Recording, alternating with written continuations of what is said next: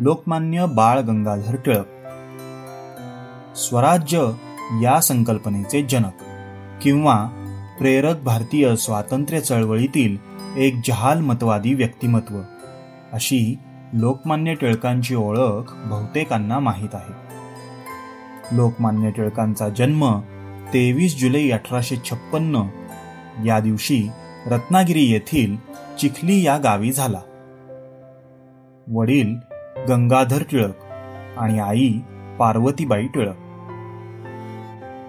लोकमान्यांचे वडील हे एक संस्कृत विषयातील तज्ज्ञ होते आणि रत्नागिरी येथील शाळेत शिक्षक म्हणून खूपच प्रसिद्ध होते. वडिलांची बदली झाल्यानंतर लोकमान्य टिळक आणि त्यांचा परिवार पुणे येथे वास्तव्यास आले. अठराशे एकाहत्तरमध्ये लोकमान्यांचा विवाह झाला. लहानपणापासूनच ते अतिशय हुशार होते.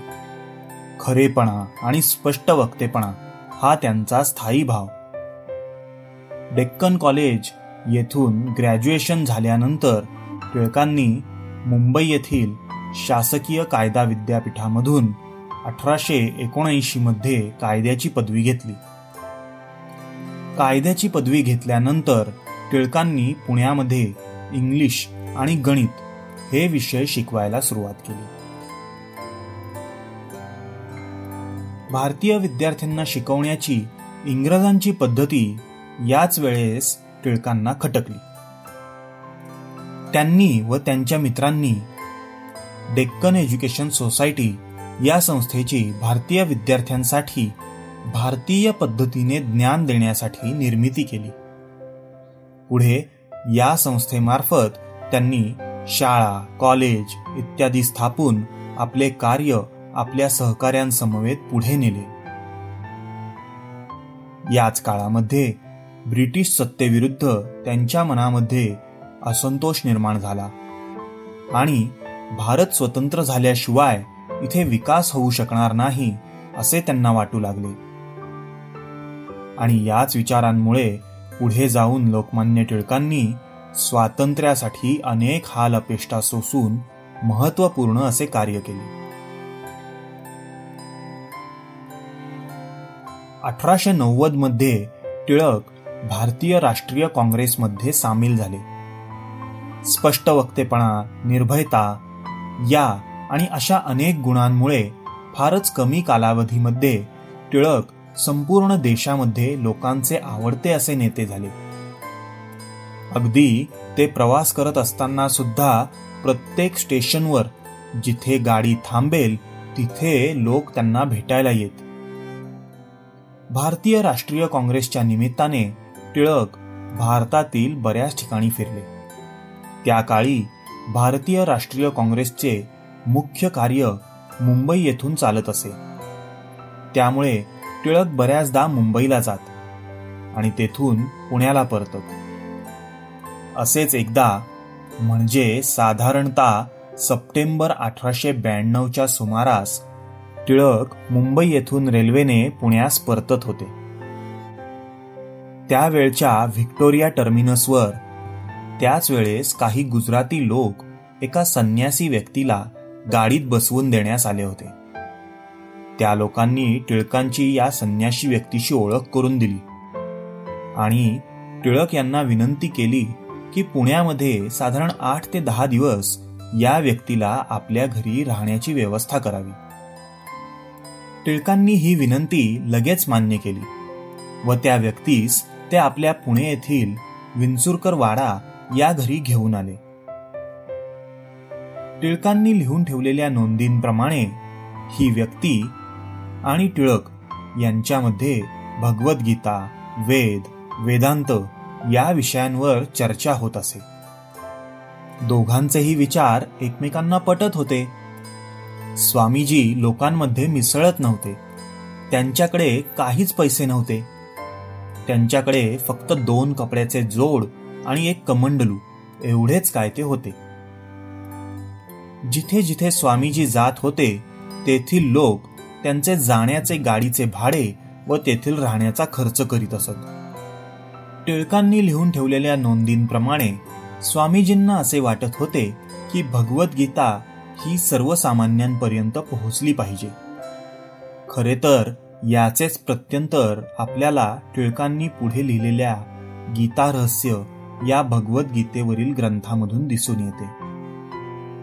कदाचित या विषयावरच या स्वामींचे आणि टिळकांचे एकमत झाले असावे. टिळकांनी याच काळातील अजून एक आठवण या स्वामीजींबद्दल लिहून ठेवली आहे.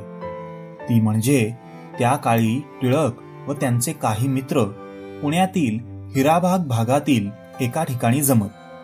तसा त्यांचा क्लबच होता ज्याला डेक्कन क्लब या नावाने ओळखले जाई. स्वामीजींचे वास्तव्य टिळकांच्या घरी असताना टिळक स्वामीजींना एका संध्याकाळच्या वेळी या डेक्कन क्लबमध्ये आपल्याबरोबर घेऊन गेले. त्या दिवशी तिथे ज्या विषयावर चर्चा होणार होती तो विषय मांडल्यानंतर तेथील कोणालाही त्या विषयावर नवीन काही पैलू सुचत नव्हते. कोणीतरी टिळकांबरोबर आलेल्या स्वामीजींना आपले विचार व्यक्त करण्यास सांगितले. टिळकांनी अशी नोंद केली आहे की स्वामीजींनी त्यावेळेला कोणालाही न सुटतील असे त्या विषयावरचे वेगवेगळे पैलू सर्वांसमोर मांडले. हे स्वामीजी फारच हुशार आहेत हे त्यावेळेस सर्वांना उमजले. आणि दुसऱ्या दिवसापासून या स्वामीजींना भेटण्यासाठी टिळकांच्या घरी विंचुरकर वाड्यामध्ये गर्दी होऊ लागली. साधारण सात ते आठ दिवसाच्या मुक्कामानंतर स्वामीजींनी एक दिवस टिळकांना सांगितले की मी उद्या येथून निघेन. आणि खरोखरच दुसऱ्या दिवशी सकाळी इतर लोक उठायच्या आतच स्वामीजी तेथून निघून गेले होते. आता हे स्वामी म्हणजे कोण? हा प्रश्न अनेकांना पडला असेल. तसाच तो टिळकांनाही पडला होता. कारण या स्वामींनी त्यांचे नाव टिळकांना सांगितले नव्हते. पुढे काही दिवसांनी शिकागो येथील प्रसिद्ध परिषदेनंतर स्वामी विवेकानंद यांचे नाव संपूर्ण जगाला ज्ञात झाले. त्याच वेळेस एका वर्तमानपत्रामध्ये स्वामी विवेकानंद आणि त्यांची शिकागो येथील परिषद याबद्दल छापून आले.